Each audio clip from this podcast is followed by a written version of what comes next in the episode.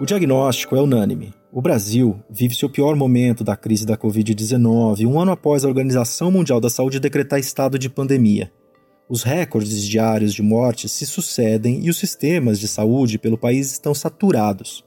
No estado mais populoso do país, as restrições de circulação aumentam, mas há alertas de que as medidas não são suficientes dada a gravidade da situação. No comando desse Estado, um político com pretensões presidenciais que se equilibra entre um discurso a favor da ciência e atitudes que miram um eleitorado contrário ao isolamento. Eu sou Conrado Corsaletti e este aqui é o Durma com Essa, o podcast de notícias do Nexo.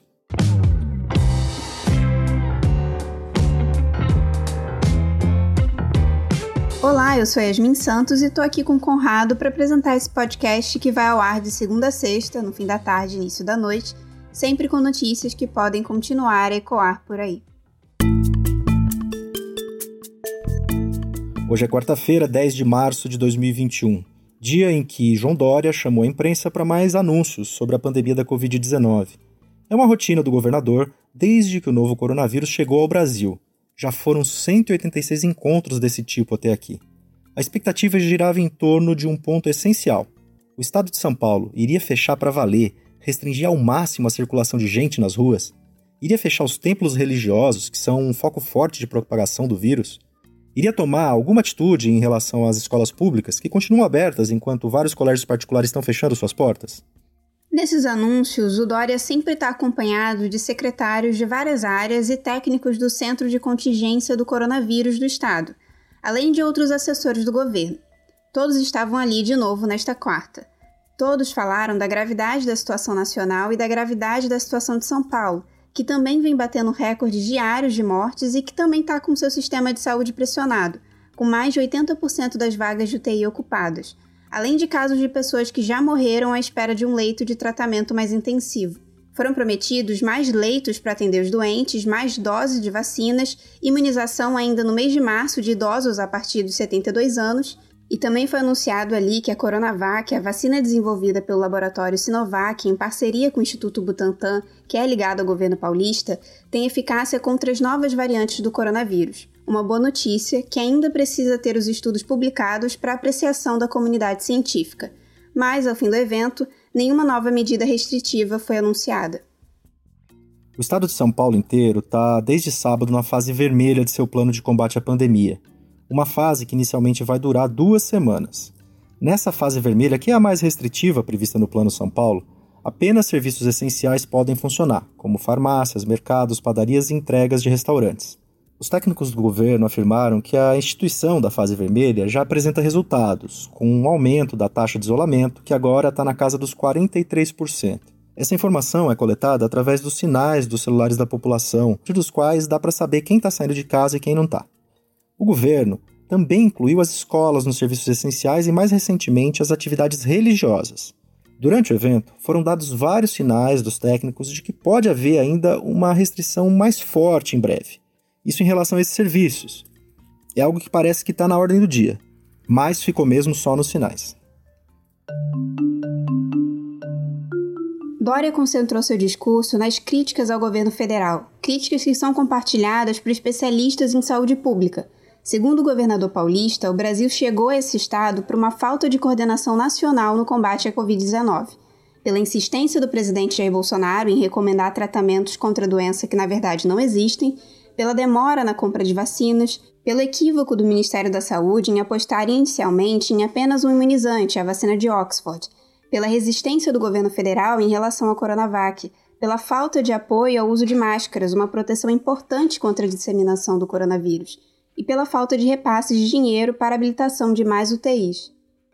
Essa é uma avaliação, como Yasmin disse, que é compartilhada pelos especialistas em saúde, pelas autoridades sanitárias do mundo, que já apontam o Brasil como um mau exemplo, um país que se transformou inclusive num risco para os vizinhos pelo fato de o vírus correr solto por aqui. Mas aí então, depois de criticar o governo federal, o governo paulista enfrentou perguntas sobre as medidas de restrição locais sobre a necessidade de medidas mais severas que, segundo os cientistas, não são uma panaceia para a pandemia, mas são necessárias em momentos de crise aguda como o atual. A cidade de Araraquara, por exemplo, instituiu restrições amplas de circulação da população diante do espalhamento da nova variante do coronavírus, a variante que surgiu em Manaus no começo do ano e já foi detectada em 17 estados, inclusive em São Paulo. A cidade do interior decretou essas medidas em 21 de fevereiro e só permitiu que farmácias e unidades de saúde abrissem. Parou o transporte coletivo e os supermercados só puderam atender por delivery. Para circular de carro ou a pé era preciso justificativa. Após 10 dias de aperto, Araraquara viu os novos casos de Covid caírem para quase um terço do total registrado antes do período de restrição total. Ainda nesta semana, o Procurador-Geral de Justiça do Estado, Mário Sarrubo, fez uma recomendação à Dória para que ele tomasse, abre aspas, as devidas providências para suspensão da realização de cultos, missas e demais atividades religiosas de caráter coletivo e de eventos esportivos de qualquer espécie, inclusive partidas de futebol, durante a fase vermelha do Plano São Paulo. Fecha aspas. Sarrubo disse que vai entrar na justiça se a recomendação por isolamento rígido de igrejas e até do futebol não for acatada. Então ele afirmou hoje em entrevista ao jornal Estado de São Paulo, aspas, a pandemia pode durar dois, três anos. Aí sim teremos a destruição total do nosso sistema econômico. Fecha aspas. A inclusão de atividades religiosas de qualquer natureza na lista de atividades essenciais foi anunciada pelo Tucano em 1 de março. O decreto publicado pelo governador paulista no dia seguinte permite o funcionamento das igrejas obedecidas às determinações sanitárias. A decisão representou um recuo do Dória em relação a posicionamentos anteriores. No final de fevereiro, o Tucano havia vetado um projeto de lei do deputado estadual Gil Diniz, que considerava as igrejas essenciais em tempos de crise. Diniz é ligado ao presidente Jair Bolsonaro. Para barrar o texto, o governador alegou que ele era genérico demais e descumpria requisitos sanitários. Com o veto, Dória passou a sofrer críticas de setores de igrejas evangélicas que dão sustentação a Bolsonaro. A discussão sobre a abertura das igrejas, aliás, acontece desde o início da pandemia. Em março de 2020, Bolsonaro assinou um decreto definindo as atividades religiosas como essenciais, mas sua decisão tinha um poder limitado, devido à autonomia de estados e municípios para definir seus critérios de fechamento. O decreto presidencial servia apenas como uma orientação e não necessariamente precisava ser seguido. Na época, o próprio Dória se posicionou contra a medida e pediu para que as igrejas fizessem cultos e encontros virtualmente e não presencialmente devido à dimensão da gravidade da crise. O descontentamento de líderes religiosos foi visto como um motivo para a mudança nas regras em São Paulo, para essa mudança de atitude de Dória, que tem pretensões presidenciais. Tudo isso mesmo com a resistência de cientistas que assessoram o governo. Os médicos que integram o centro de contingência do coronavírus do governo de São Paulo foram resistentes à abertura das igrejas na fase vermelha e recomendaram ao governador um livro que analisa casos de transmissão do novo coronavírus em igrejas. Os templos religiosos são classificados como superdimensionadores do vírus que causa a Covid-19. É por isso que essa decisão do Dória vem sendo muito criticada, mesmo com a justificativa de que as igrejas precisam obedecer os protocolos de saúde. No evento desta quarta, um jornalista citou uma entrevista do professor de imunologia da USP, Esper Kalaj, que faz parte do Centro de Contingência do Coronavírus do Estado. Nessa entrevista ao canal Globo News, o Esper Calais disse que os técnicos vêm alertando que medidas mais restritivas já deveriam ter sido tomadas antes pelo governador, mas que no fim há outras coisas que o governo leva em consideração na hora de tomar essas medidas. O professor de imunologia também chamou atenção para a necessidade de fechar as igrejas e barrar os cultos religiosos. Aí o jornalista perguntou o que o governador vai fazer, se vai apertar a restrição. O Dória então respondeu assim: Vozes, ainda que respeitáveis, mas isoladas, não correspondem àquilo que a coletividade do centro de contingência determina. Respeitamos sempre posições divergentes, mais adiante, mais retroativas, mas o que vale é a decisão coletiva ou do voto da maioria no centro de contingência do Covid-19. E São Paulo respeita a ciência. Logo em seguida, falou Paulo Menezes, coordenador do Centro de Contingência. Ele respondeu assim: Acho que existe, sim, todas as medidas que nós pudermos fazer para evitar com que as pessoas estejam junto, para evitar com que ocorra a transmissão do vírus, vão contribuir.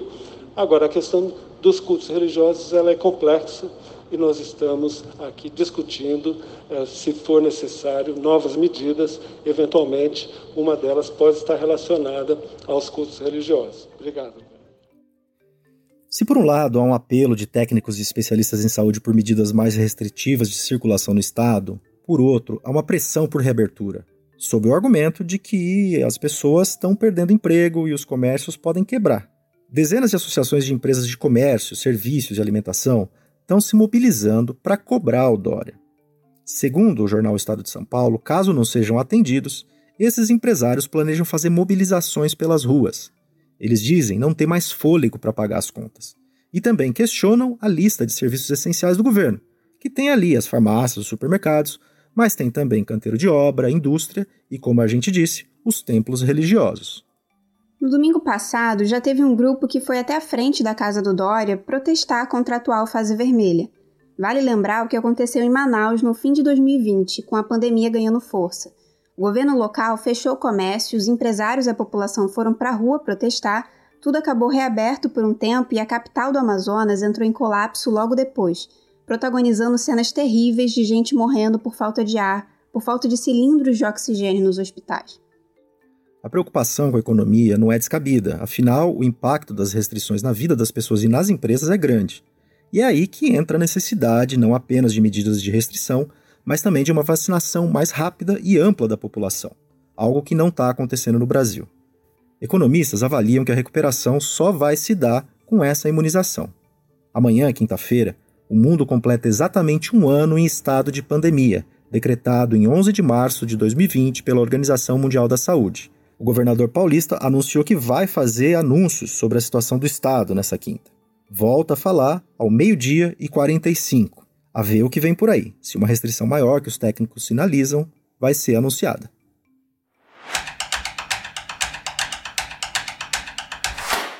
Luiz Inácio Lula da Silva está de volta ao jogo eleitoral depois da decisão nesta semana do ministro Edson Fachin, do Supremo, que anulou suas condenações na Lava Jato. E nessa quarta, o ex-presidente fez seu primeiro pronunciamento após ter devolvido seus direitos políticos, algo que abre espaço para uma possível nova candidatura à presidência em 2022. A redatora Fernanda Boldrin está escrevendo sobre o tema. Fernanda, qual foi o tom do discurso do Lula nessa primeira fala após ter suas condenações anuladas? O discurso do Lula foi marcado por fortes críticas ao governo Bolsonaro, sobretudo na condução da pandemia. O Lula disse que o Brasil está totalmente desordenado e desagregado porque, nas palavras dele, não tem governo. Mas vale destacar que o pronunciamento do ex-presidente teve também um tom de moderação em diversos aspectos. Uma das falas dele, por exemplo, que chamou a atenção foi quando ele disse, e aqui eu abro aspas, não tenham medo de mim. Diversos analistas apontaram o discurso do ex-presidente dessa quarta-feira como um aceno ao centro do espectro político. E a fala dele de hoje era bastante aguardada por ser a primeira em que ele se pronunciaria depois que recuperou seus direitos políticos. Mas, na verdade, ele evitou responder sobre uma possível candidatura em 2022. Em vez disso, ele disse que estaria sendo pequeno se tivesse pensando nisso agora, mas ressaltou que pretende voltar a percorrer o Brasil. E o Lula também disse que pretende dialogar com empresários e abriu a possibilidade de construção de uma frente de partidos de esquerda, ou mesmo com setores que ele chama de conservadores, para fazer frente ao Bolsonaro nas próximas eleições. E Fernanda, o que o ex-presidente disse especificamente sobre a Lava Jato? O Lula se referiu à operação como a maior mentira jurídica da história. Ele também criticou nominalmente o ex-juiz Sérgio Moro e o procurador Deltan Dallagnol, e mencionou os procuradores da Força Tarefa como uma quadrilha. E ele disse que agora foi reconhecido o que estava reivindicando desde 2016 e que, com isso, a verdade prevaleceu, nas palavras dele. O ex-presidente também se disse livre da Lava Jato, mas vale a gente lembrar que processos envolvendo ele ainda guardam desdobramentos jurídicos. E o Lula disse também que não guarda mágoa ou ódio, mas que vai continuar buscando a suspeição do ex-juiz Sérgio Moro nos processos que o envolvem. Esse texto da Fernanda você já pode ler em nexojornal.com.br. Donald Trump está fazendo sucesso na China quem conta essa história inusitada é o repórter especial João Paulo Charlot. Olá, ouvinte. Olá, amigos do Durma com essa. O ex-presidente dos Estados Unidos, Donald Trump, reapareceu de um jeito, num lugar e num momento inusitados. A imprensa estatal chinesa é que deu a notícia. Bonecos do ex-presidente americano estão fazendo sucesso entre empresários chineses. E não são quaisquer bonecos, não. Empresas da China estão fabricando e vendendo réplicas de Trump na forma de monge budista. Esses bibelôs são vendidos num site de comércio eletrônico chamado Taobao, que é a versão chinesa do Mercado Livre e de outras plataformas similares. É claro que se trata só de um brinquedo, mas como expressão de cultura, essa brincadeira revela coisas interessantes. A primeira delas é o fato de empresários chineses se interessarem em ter em seus escritórios bonecos do presidente americano. Trump é um bilionário que encarna toda a agressividade do mundo hipercapitalista americano. É curioso que réplicas dele sejam produzidas na China e que a imprensa estatal noticie o fenômeno de vendas num país socialista no qual vigora um regime de partido único. Depois tem, claro, a piada que junta um presidente egoísta e narcisista com a figura de um monge meditativo, sempre associado na cultura oriental ao desprendimento, ao despojamento. O jornal chinês Global Times, que é controlado pelo governo, entrevistou alguns empresários que estão comprando esses bonecos. Um deles deu um relato bem ilustrativo. Disse que Trump foi o ícone de uma era, uma era marcada pelo egoísmo extremo. Ter uma estatueta como essa no escritório é, segundo esse empresário chinês, uma forma de lembrar todos os dias que não se pode ser tão Trump na vida. O ex-presidente americano vive no balneário de Mar-a-Lago, na Flórida, desde que deixou a Casa Branca em 20 de janeiro.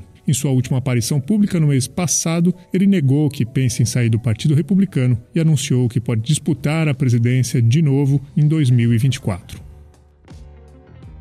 Da hesitação de Dória sobre medidas mais restritivas contra a pandemia em São Paulo, passando pelo primeiro discurso de Lula após voltar ao jogo eleitoral e fechando com os bonecos de Trump que fazem sucesso na China, durma com essa.